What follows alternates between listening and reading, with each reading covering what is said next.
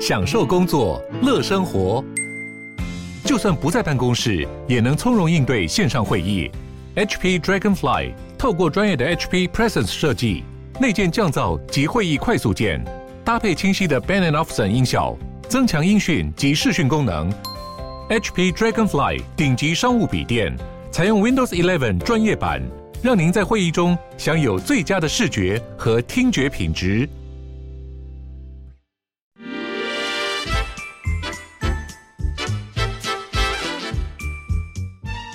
健康的身体，才有健康的生活。名医安扣专业医师线上听诊，让你与健康零距离。各位听众朋友，大家早安，欢迎来到 FM 九八点一九八新闻台。你现在所收听的节目是星期一到星期五早上十一点播出的《名医央叩》，我是主持人药李诗诗。哇，我们今天节目新年回来，觉得特别开心，正在九八新闻台的 YouTube 频道直播中，欢迎大家可以来到我们的这个直播现场，同时也欢迎在聊天室用文字跟我们做及时的线上互动哦。来，今天的题目，我想所有的男性跟女性同胞们，大家都要关注一下了。据说全台湾四十岁以上的男性两人之中就有一位有勃起障碍，赶快来请教我们今天台大医院泌尿科的江怡妮江医师，欢迎。嗯，你好。就统计上来说的话，大概是百分之二十五到五十四 percent，就根据不同的研究，哦、可能两人中有一个到四人中有一个是四十岁以上的男性是有勃起障碍的问题。哇，所以这个比例相当的高诶。对，它其实是算是一个蛮常见的，嗯嗯，蛮常见的困扰。是，它这个是近年的统计趋势，还是其实长久以来都是这个状态？嗯，它长久以来都是这样，但是因为现在可能环境污染的关系啊，还有饮食比较高糖高油。所以这个年龄层跟比例，就年龄层是比较下降的，嗯，就是可能三四十岁，有些人也是有这个困扰，哦，然后在比例上也是随随逐年会提高，嗯嗯嗯嗯，所以在整间真的有越来越多年轻人就会出现说，哎，寻求帮助，可能有这方面的问题，嗯，是我们都会觉得说现在可能呃饮食习惯啊，或者是因为生活压力真的太大啦，或者是因为大家在社交网络上面。已经满足了很多他的这个心理需求，嗯，所以他们就可能比较没有生理需求，就是种种的原因。对，它其实是一个综合的原因，嗯、是。但实际上跟他的呃身体的状况，就是他确实是生病了，也是有关系的。嗯、对，因为勃起的话，勃起我们就是可以想象说，这个这个阴茎它是很像一个一个水球，对，然后它里面是装了两个。海绵体，嗯，然后海绵体它顾名思义，海绵体它就是像海绵，就像我们洗碗的那个菜瓜布，是。它是有洞，嗯，就是有很多很多的一些孔洞。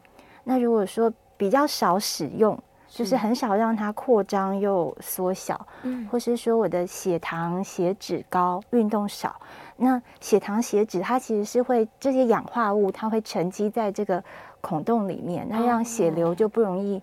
冲进去，对，所以硬度可能就没有那么高。哦。所以他如果原本就有三高的问题，对，血糖高、血脂高，甚至高血压，也许这些都会影响到说他这个海绵能不能够充分的，就是充血膨胀。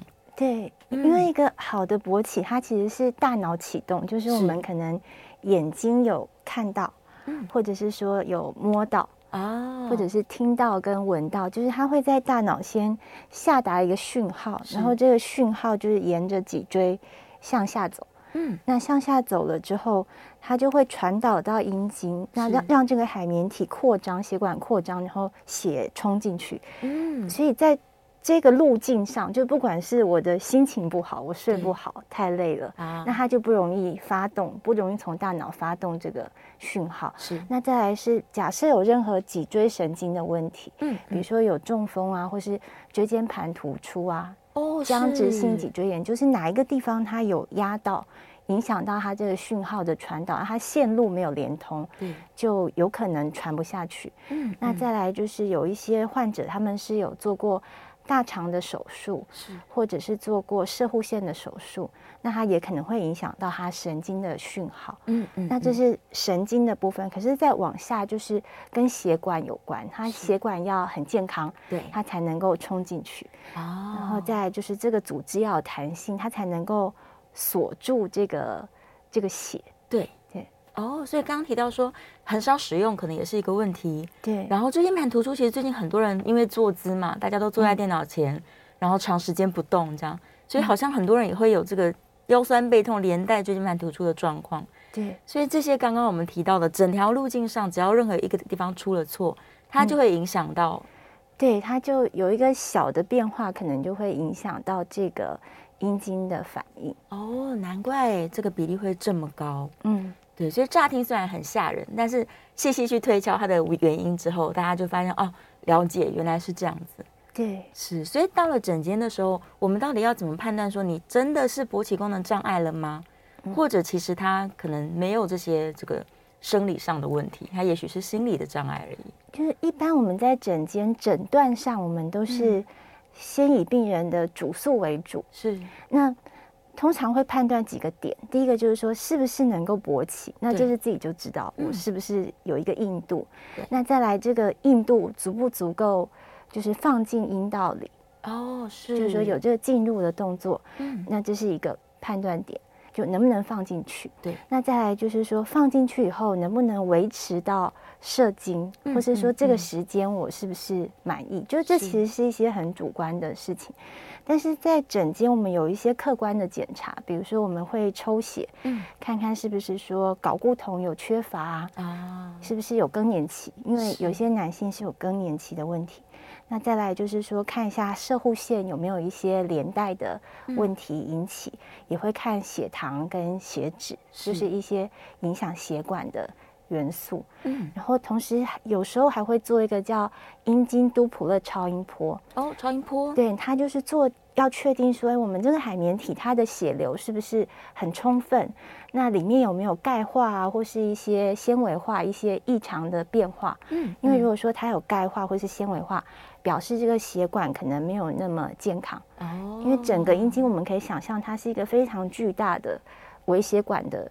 组合，所以它其实是很小很小的血管连通在一起。那如果说中间有地方不通，它就水就不容易啊，血就不容易冲进去，就很像水球不容易冲水，冲不饱，那它就会硬度比较没有那么理想。是是是，所以还是要做一个详细的检查，说看看哪个地方是不是出问题了。对对对，嗯，是是。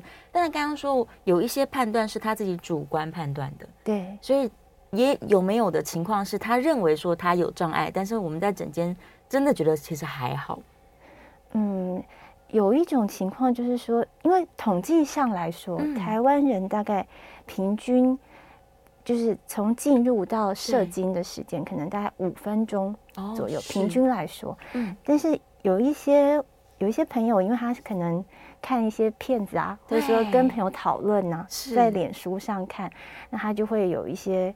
想法觉得说，哎、欸，我一定要三十分钟，或是我一定要一小时。但是他实际上，实际上在研究上并没有办法那么长时间。嗯，但假如说真的只有两分钟以内，那也算是一个比较偏短的时间。哦，可能就可以考虑做治疗。是，所以低于两分钟的时候，他要提高警觉了。对，对对。但如果到五分钟的话，那也许都还算在正常范围。对，但是大家通常会遇到的障碍，嗯、就是说那个是一个很明显的障碍，是说我可能放不进去，放进去有困难，这是一个；啊、或者是说，哎，做到一半的时候会软掉，就没有办法换姿势。是、嗯，就这算是比较常见会来门诊的原因，哦、会来求助的。对对对，是是是。所以到了门诊之后，医生就是先呃了解他自己主观的这些判断。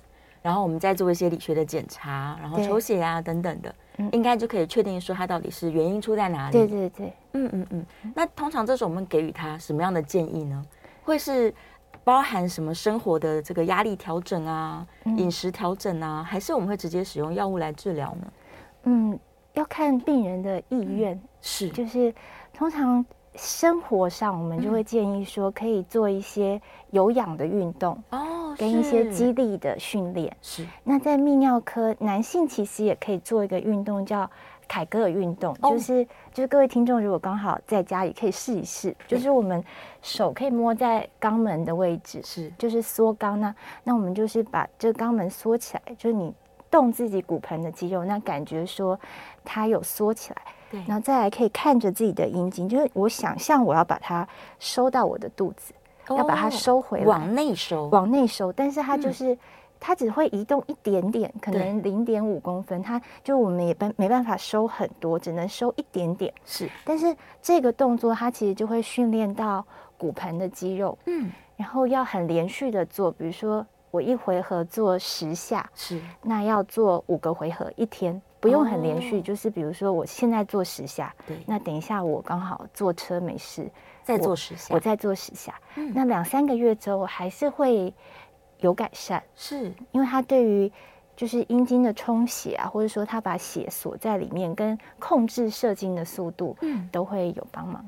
哦，所以不只是女生应该要做凯格尔训练骨盆底，男性也可以用这样子来训练。嗯，男生也可以训练。哦，太好了！所以他除了有氧运动、肌力训练之外，也应该要做骨盆底的这个对训练。然后就是会建议说吃一些高蛋白的饮食，是那。避免一些高糖高油脂的食物，但是这个就是要配合抽血，看是不是有高血脂啊、嗯、高血糖这一些问题，这是生活上的调整。嗯、可是，一般大家来看的话，就是他如果现在就有这个困扰，也许对，也许就没办法这样调整，因为就是说一面调整，但是我们还是会一面治疗，对，他立刻就想要得到治疗。对对对，对。那那我们第一线通常就是先吃药，嗯，那吃药的话，它是常吃一种叫做磷酸二酯酶抑制剂，是。那它的原理就是说，它吃下去以后会让这个海绵体的肌肉比较容易张开，那血容易冲进去。嗯、所以有些患者就会问说，哎，他说医生，我吃这个药，对，我会不会？整天硬在那，对，硬一整天都不舒服。对对，但他其实不会，因为这些药，它首先是你还是脑子要想，哦，如果要启动，对，比如说有的患者他拿来吃了以后，他就说，哎、嗯，他吃了以后他都没有什么感觉，没有反应。是，那我就说，那你吃药以后做了什么？他说我就没做什么，就吃药。哦、但如果说没做什么的话。它就启动不了，是还是要有一些刺激，嗯，所以他必须要有这个意念才行。对对对，是。然后这是最常用的，但是吃药的问题是说，它只是暂时性的改变。嗯，比如说我假设现在的勃起分数是零到一百分是七十分好了，可能我吃药之后变八十五分。哦，但是我明天没吃，那我还是七十分，就是回到原本的，对，就回到原点。所以大概从可能二零一五年开始，在台湾有一个新的治疗，虽然已经很多年，只是知道的人也没那么多，就是。叫低能量震波。哦，对，震波治疗，对，震波治疗。因为刚刚说勃起不能，有时候是这些孔洞阻塞了，嗯、对，所以它就是用一个我们听不到的一个声波，但是它有一个高能量，是、嗯、那可以。造成说这个海绵体里面出现一些微小的气泡，嗯，那这个气泡就可以把这个海绵体稍微再扩张过，是。然后刺激它的一些神经血管跟干细胞的再生。啊、那也许打了之后，它就会，哎，本来我可能是七十分，那打了以后就变成八十五，嗯，但是没有办法期待这个治疗是一个永久有效的治疗，因为我们人还是身体一直在衰退嘛，所以慢慢在老化。所以一般来说，这个治疗它就是治疗了一个循环，可能六次，每周做一次，嗯、或是一周做两次，总共做六次到十二次之后，嗯，也许隔一年，假设我运动比较少，觉得又退化，那我就再治疗。哦，是，所以他也可以在可能真的很忙碌的人，他真的最近都没有空改变生活作息，他就先做正波，对，然后可以首先得到一些好的这个反应。对，就是让我的海绵体再生，就有点像我们女生如果。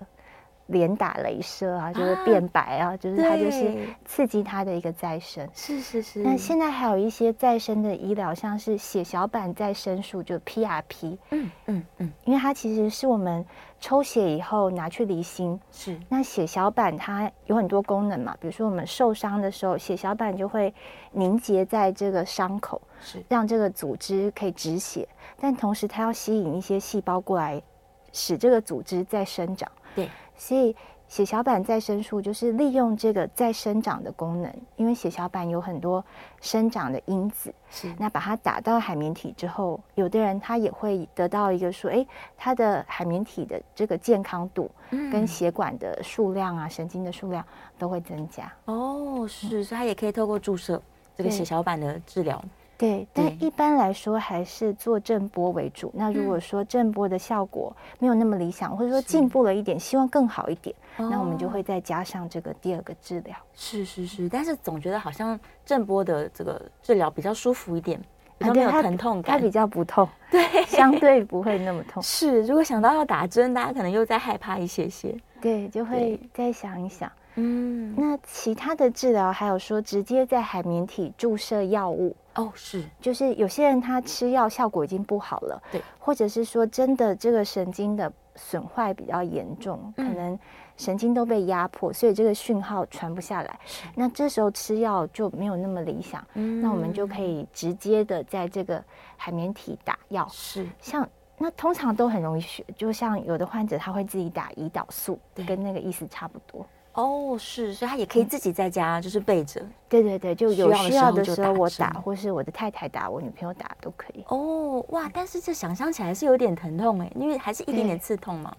对，还是一点点刺痛。对，那假如说真的不能接受打针，或者就做完上面的治疗，效果都不理想，是也不能接受打针的话，还可以做人工阴茎。哦，最后的手段。对对对，那人工阴茎有两种模组，一种是说它就是一个有关节的装置，对，那我们把它装在这个海绵体里面，嗯，那我不需要的时候，我就是把它。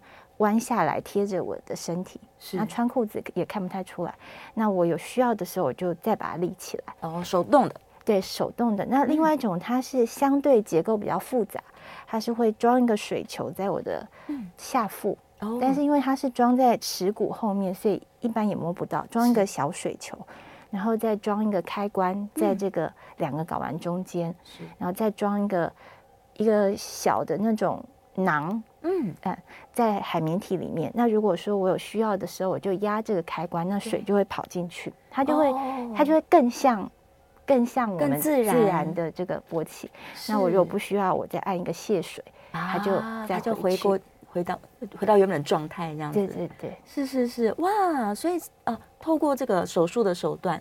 我们也可以让它变成是一个可控制的状态。对对对，它也就是像是一种义肢，嗯、只是说它它外观上还是我自己的，嗯，我自己的阴茎，是它只是装一个支架在里面的这种。哦、但是他们可能会觉得说，那我如果装了就是这个人工阴茎的设置，那我还会感觉到快乐吗？会、还是有感觉哦，他还是会快乐的，对，还是会有感觉，那也蛮好的。是是是，还有这个替代方案，对，就是有很多装置，嗯、但是。一般大家还是会先尝试一些再生的疗法，比如说震波啊，或是 PRP，因为都还是想用我自己原装的，如果可能的话。对，嗯嗯嗯嗯嗯，所以尽量医生这边有非常多的方式可以帮助大家。对，对，但假如他是像我们刚刚说，在神经传导路径上，也许是脊椎有一些压迫，那也会建议他去做一些复健吗？嗯，还是如果是脊椎有一些压迫，还是先解决是脊椎的问题。嗯，那通常。因为神经引起的这种勃起问题，它有时候不会一开始就那么明显，它可能只是说，哎，我还是会硬，但是我没有那么硬，对，或是我维持的时间短一点，嗯，那这个时候可以两边同时治疗，就是说我们可以用这些药物啊，或是震波来加强它的海绵体，那让这个海绵体不需要那么强的讯号，是。它就可以启动。那在，但是还是要治疗原本的问题，不然。有时候怕说越来越恶化哦，是，所以还是要这个地毯式的把自己的原因真的找出来。对对对对对，假如他真的平常就是腰酸背痛，一定要把这个考虑进去。然后三高问题呢，也要好好的治疗三高。对啊，因为如果说哎，同时有这个，同时又脚会麻呀，脚会痛，那可能就有一些合并的其他问题，哦、合并的情况。嗯嗯，所以问题没有那么单纯。是，然后假如真的有一些心理的状况，也许也需要去跟这个心理治疗一起。对，也许需要去咨商啊，嗯、或者是说，假如说是有的人是睡不好，对，或是很忧虑、很焦虑，是，那也可以寻求精神科或者身心科医师的帮忙。嗯、是，所以他这个治疗有可能是综合型的。对，因为其实勃起问题，它有时候没有很单纯是生理型或是心理型，嗯、有时候它是交叉出现。是就假设说，哎，我今天特别累，我生理上特别累，那我这一次做的没有那么好，对，可能我下一次要做的时候，我就会有一个压力。嗯、哦，心理障碍了。对，就会有一个心理障碍。对，那这个时候呢？虽然说这是一个心理的问题，是。但假如说有需要，就是说真的很难启动这件事的时候，我们也可以用一些泌尿科的药物来治疗，是就是我们让勃起变得更容易一点，啊、就是不用那么专心，我也可以硬起来，是。减少这个焦虑，那让它运转的顺利几几次以后，嗯，有时候那个心理的压迫就会消除。对，对。我也有听过朋友的确是这样，就是他可能很长一段时间都觉得已经有障碍了。对，然后在寻求了治疗之后，只去了一次，嗯，他就心理压力解除了，然后就正常。对，因为其实我觉得这个这个动作，就这个人体动作勃起，它其实是一个蛮纤细调控的，因为它太多因子了，是、嗯，所以有时候会需要比较复合式的去治疗。嗯、对，所以大家假如真的有这个问题，又不知道怎么办的时候，也许可以从头到尾想一想。对啊，而且我自己。觉得勃起问题啊，嗯，大家可以把它想成我长白头发啊，或是我脸上有斑，因为其实两个人有一个大家都会有，对，就是我也可以不管，是，如果我真的不在意，我也可以不管，但我如果真的想管，那也不是一件，也不是一件很害羞的事，对，因为很多人都有这个问题，因为我有一个患者，他就说我之前有来过。这里这个广播节目。是，然后有一次我在给他治疗的时候，他就说他就听了那个广播，哦、然后是年初听的，比如说他一月听了这个广播，他十二月才来看诊，想了一整年。对，他就是说想了一整年，他说没想到还真的有效，他早就来不就好了吗？是呀，但是他就是会觉得说，哎，来看医生很害羞啊，很害羞啊，对，然后有点说不出口。对，好像这真的是一个难以启齿的压力。对，对，对，但是我觉得，因为现在的人的寿命是很长嘛，所以其实器官用到一个时间，它还是会，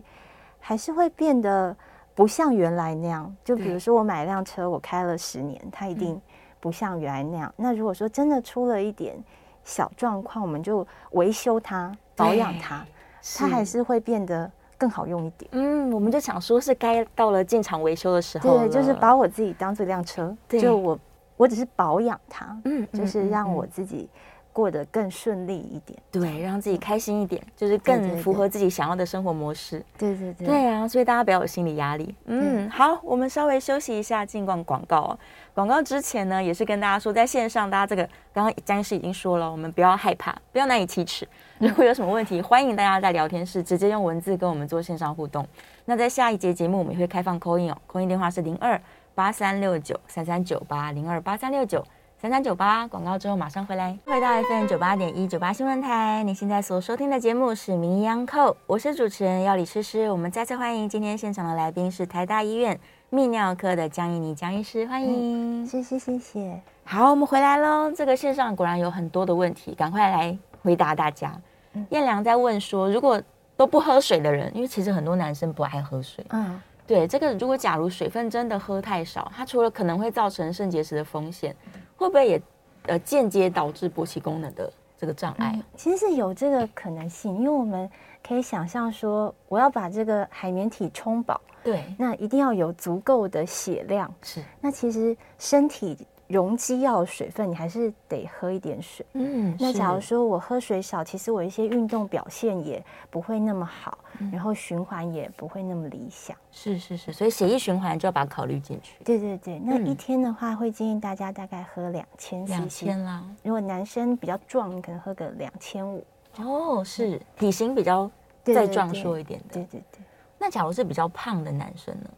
可能他的体重到一百公斤的，这也会建议他喝到两千五喽。对对，就会建议再喝多一点，多喝一些。但如果说我今天有做一个比较剧烈的运动，那我可能就再多喝五百。嗯，再喝更多一点点。对对，就是流汗多的时候，或者是夏天的时候。对对对，提醒自己水喝多一些。嗯，然后彦良他说，那呃，假如本来就有肾结石的男性，会不会比较容易这个合并勃起功能障碍？还有像心血管疾病的，是不是也是会比例比较高一些？嗯，肾结石倒是没有。没有合并勃起功能障碍，不过有一个土耳其的研究，我以前读到蛮有趣的，嗯、就是说，如果我有输尿管结石，假设我有输尿管结石，是，然后这个石头它要从肾脏排到输尿管，再从膀胱尿出来，它要走一个路径嘛，对，那它这个土耳其的医生就把病人分成两组，嗯，那一组呢规定他们。一个礼拜要做爱三次，是。那一组都不做，嗯、那就发现有做的这一组呢，他的这个石头排的比较快。哦，太好了，嗯，就是说他有运动啊，有一些骨盆肌肉的收缩，反而他排这个输尿管结石比较容易把它尿出来，我觉得这是蛮有趣。哦、但是肾结石是跟勃起没有那么相关。直接的关联，那心血管疾病就有很大的相关，嗯、是。因为阴茎的血管可能是我们身上。主要的动脉里面最细小的，嗯，它就是可能只有一个 millimeter，就是很细很细，非常细的，非常细。那心脏的血管还比这个稍微粗，嗯，所以如果说我的我的这个阴茎的血管有阻塞，硬度没有那么理想的时候，其实大家也要注意说，我是不是同时也会喘？就是走路啊，会不会有一些运动的喘？对，因为那表示可能我的这个心血管，嗯嗯，也许也有阻塞。是，但是这个就是要抽血做一些其他检查。嗯嗯嗯，做全身性的健康检查，对，就比较找得出来。然后，哦，大肠手术为什么有时候会影响到勃起的功能呢？因为在大肠手术，尤其是比较靠近肛门这一段，大肠直肠这种下段的手术，因为它其实是在骨盆。嗯，但主要的性神经都是走在这个区。那有时候如果肿瘤它的位置对刚好很靠近性神经，那在拿的时候可能就会影响。是。那一般如果做这种骨盆的手术，假设说我发现我做了手术之后，嗯。有出现这种硬度的问题，那就会建议说，大家可以开始做复健哦，开复健，对，那可以吃药，或是说做一些这种震波治疗，嗯，就是刺激它的神经再长出来，然后维持这个海绵体健康，那就有一定的比例，它是可以慢慢的。再回复，因为大概有的人他会比较慢恢复，可能两年到四年才会好。Oh. 那有的人是在大部分的人，如果说会回复，都是在第一年，嗯，他就会慢慢慢慢的恢复。那你给他一些附件跟刺激，他可能比较容易。再生出一些血管那个神经，哇，所以这也算是有一个黄金的时期耶。对对对，大家可以自我观察一下。对，那有些人是做了化疗啊，或是其他的治疗，对，也会有这些现象。但是其实这个都是可以寻求治疗，就在我主要疾病治疗好之后，是、嗯，那我希望我的生活品质更好一点，嗯、那就可以尝试做治疗。嗯，是是，听起来真的是觉得非常有效。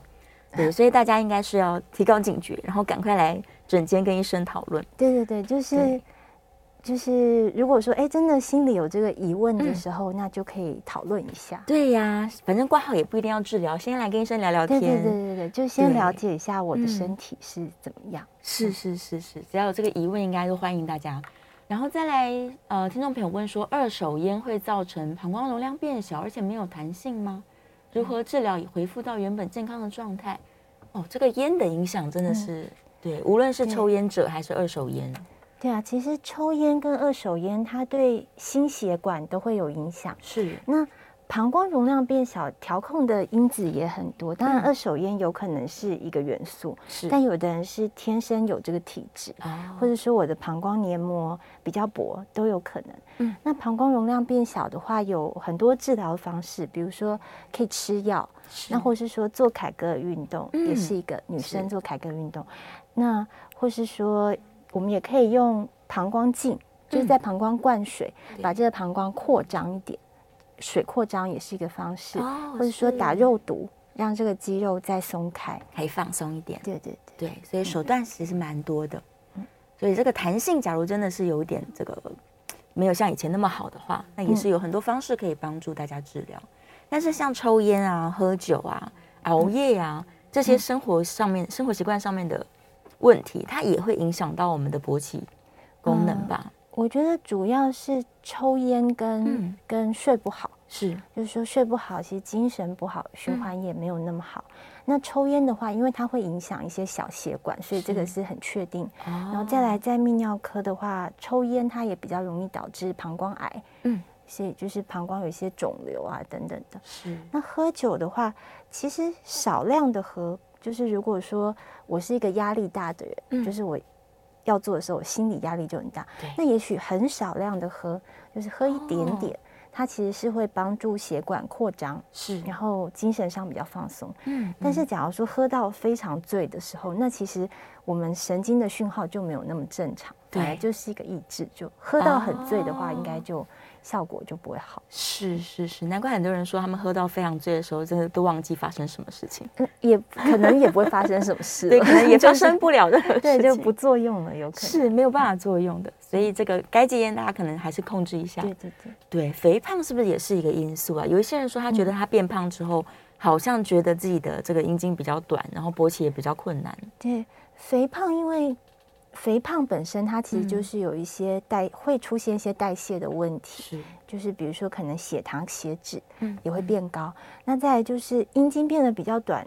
它倒不是真的比较短，它可能只是说，是就像有的小朋友会来妈妈带来看，说他的阴茎比较小，对，但不一定是比较小，那是说，比如说阴茎它是附着在我们的这个骨骼嘛，对，耻骨这里。可是如果我的耻骨到我的皮肤中间有油很厚的话，很多的脂肪，对，那我的阴茎在这里，它就会被包埋，对，所以我如果减重的话，我就会觉得我变长，因为就是这个脂肪。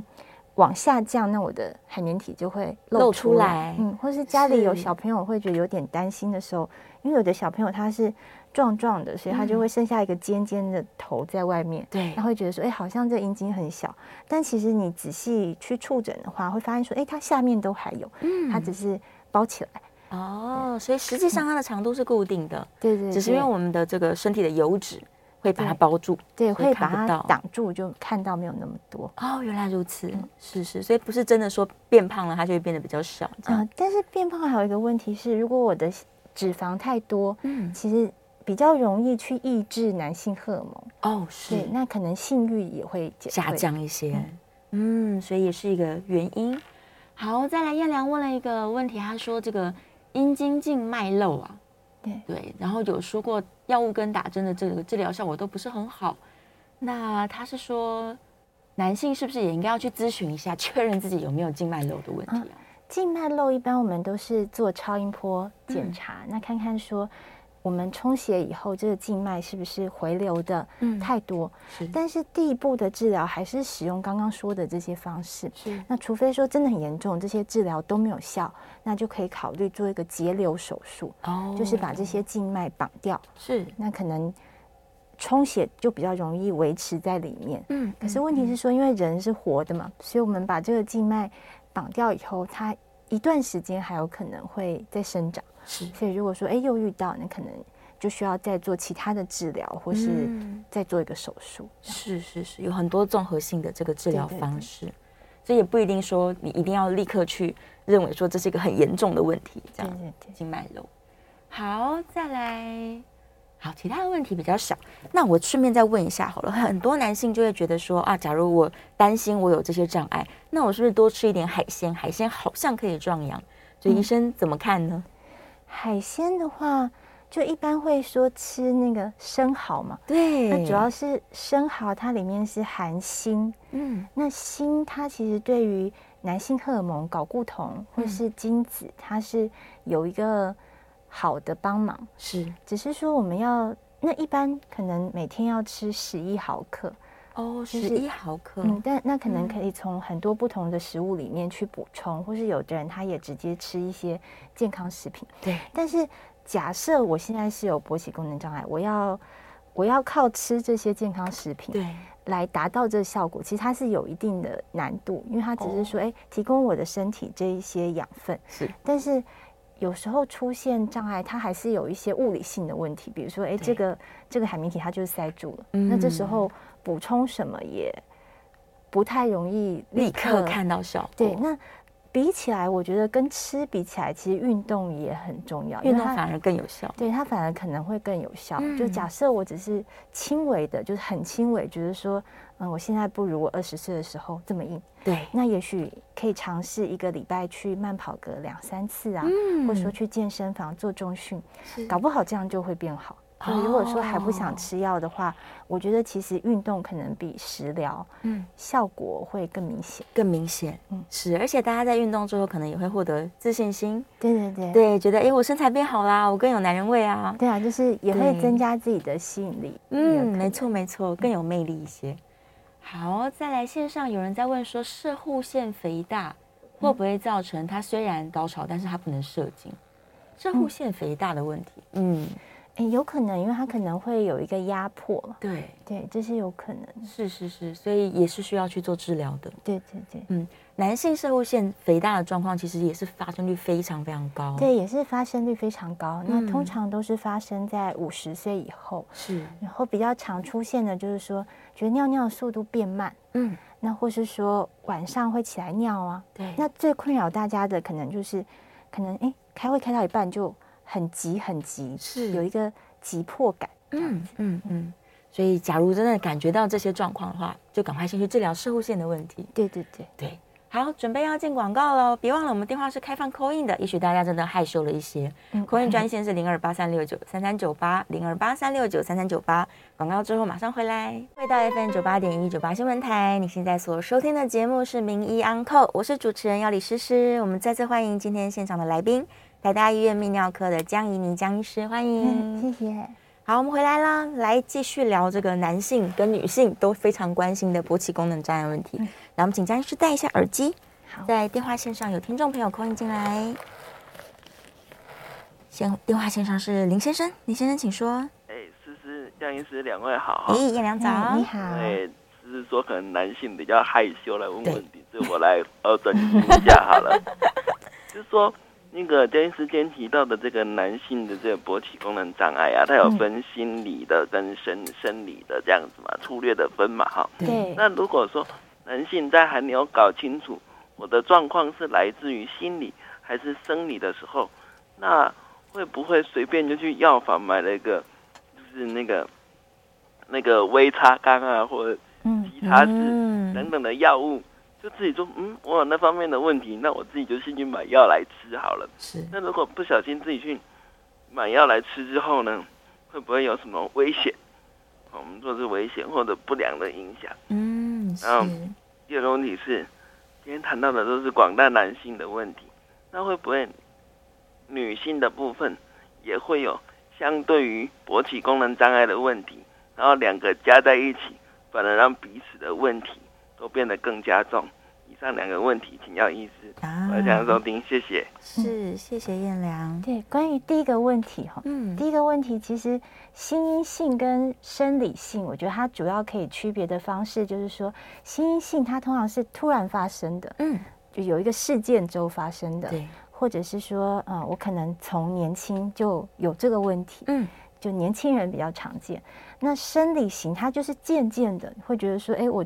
好像今年跟去年比比较差一点，然后比前年好像哎又更不好一点。它有一个时间的那种顺序，嗯嗯。但是其实这两个如果说吃适当的药，都有可能会有效。是。那自己去药房买药，我觉得，我觉得它主要的影响是说，因为有时候怕我买到的不是真的适合的药。哦，对。那那。通常也不会说就吃了会中毒，也不会这样。嗯，但是我觉得他的问题是说，因为勃起它其实是受生理跟心理的调控。对，那如果我吃了一个不是那么有用的药，又没效。它又更加重我的压力，让我觉得我是不是很严重？但搞不好没有很严重，就是说不定你来医院吃一个正规的应该要吃的药，哎，你就觉得我都很好。但是如果说哎，我尝试了十种八种的健康食品，然后都没有改善，对，我自己决定要吃，然后我就吃，那都没有改善。其实我我觉得我对我对。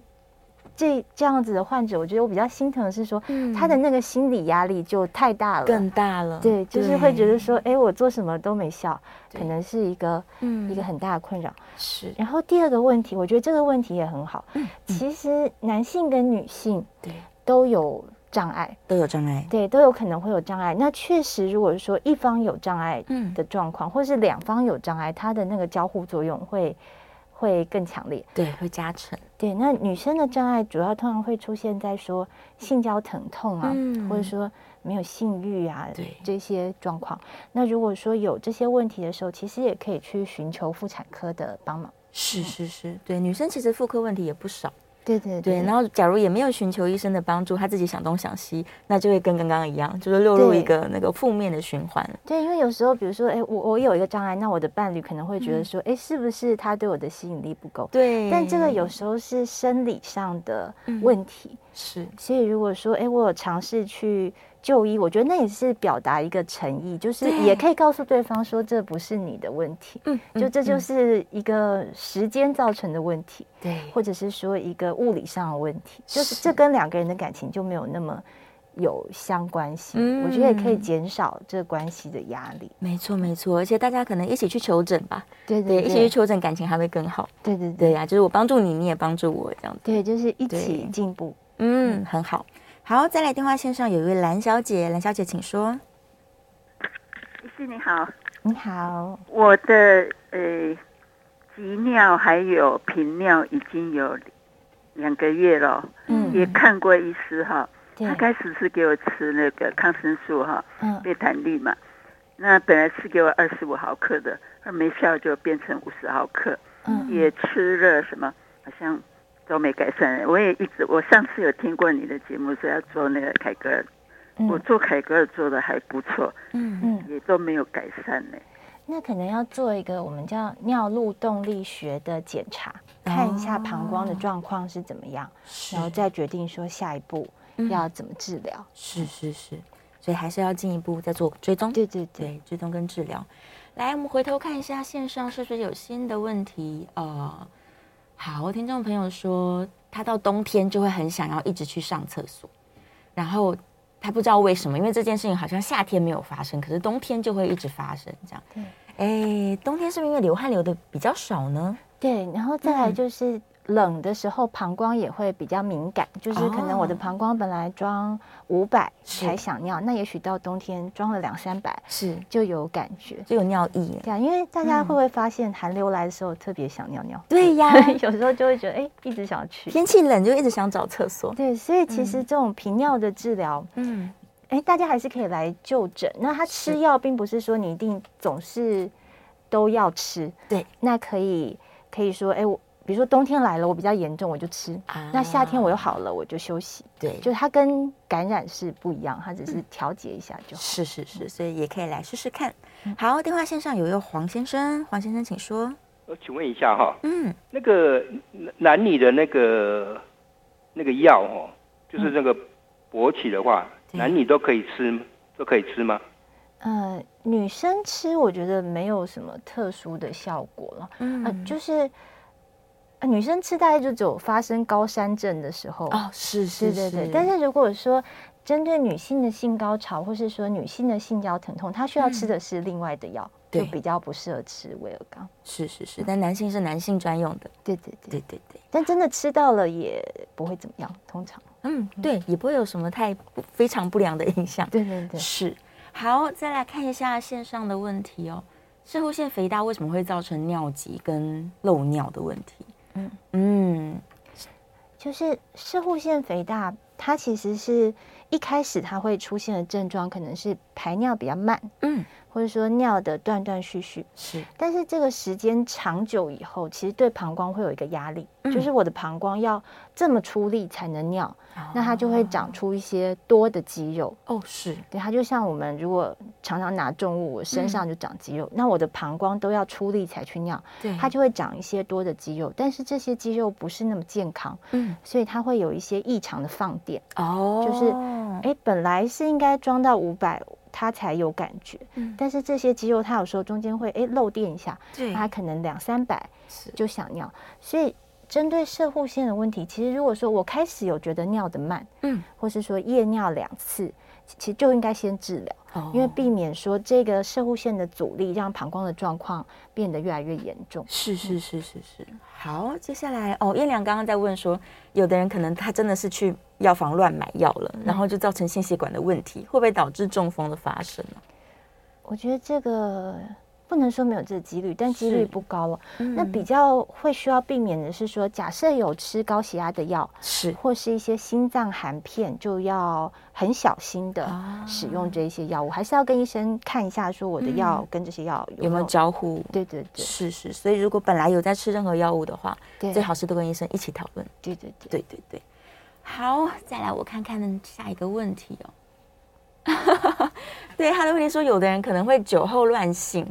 但是我们刚刚又说，他如果酒喝的太多，他可能就比较没有行为能力嘛。嗯，对，他说哪一个才是正常的？应该两件事都会发生，两件事都会发生。对，是的确有人酒后就觉得啊特别有欲望，对，因为他的那个抑制讯号会比较少啊，就是那种焦虑啊，或者说自我抑制会比较少。对，但是确实到了一个程度，神经传导不好，是就会无能，就是有可能是就会没有办法完成。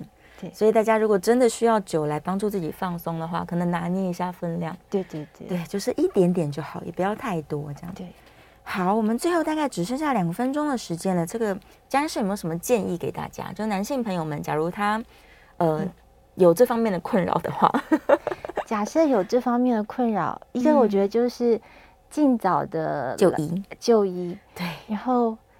也不用觉得说看医生，嗯，很害羞，嗯、因为其实我的想法是这样，我觉得会来治疗这种勃起功能，都是特别热爱生命的人，是。对。而且我最近看了一个我大学同学发的文章，我有个大学同学是耳鼻喉科医师，叫徐英硕，嗯、然后在他的脸书上，他就发，就是在英国他们做了一个六万人的研究，嗯，那去就是每几分钟就。叫你侦测自己的快乐指指数。哦，那发现说全世界所有的事情，快乐指数最高的就是做爱。哇，对，所以我觉得这是一个，就如果还有机会，嗯，呃，也不排斥的话，我觉得它是一个可以保有的功能，就是我们可以有各种功能嘛，跑步的功能，嗯，勃起的功能是，或是说唱歌的功能，嗯，那每个人要维护的功能是不一样的，可是就是就是不用，我觉得不用觉得说。很害羞啊，或是怎么样，就是轻松的对待它，就是我的一个嗜好或是一个运动，是去保养它，这样就好了。是，而且很多研究都显示说，有正常的性生活，它会让健康更加的促进。对对对，对呀，所以大家真的不要害羞，然后要把这件事情，如果是你的人生的快乐的话，对啊，我们就把握住它。对啊，那如果说哎，有正在治疗的朋友，那我觉得你们真的很棒啊，就是特别热爱生活，真的太好了。对，谢谢江医师，我们下次节目见哦，拜拜。谢谢谢谢。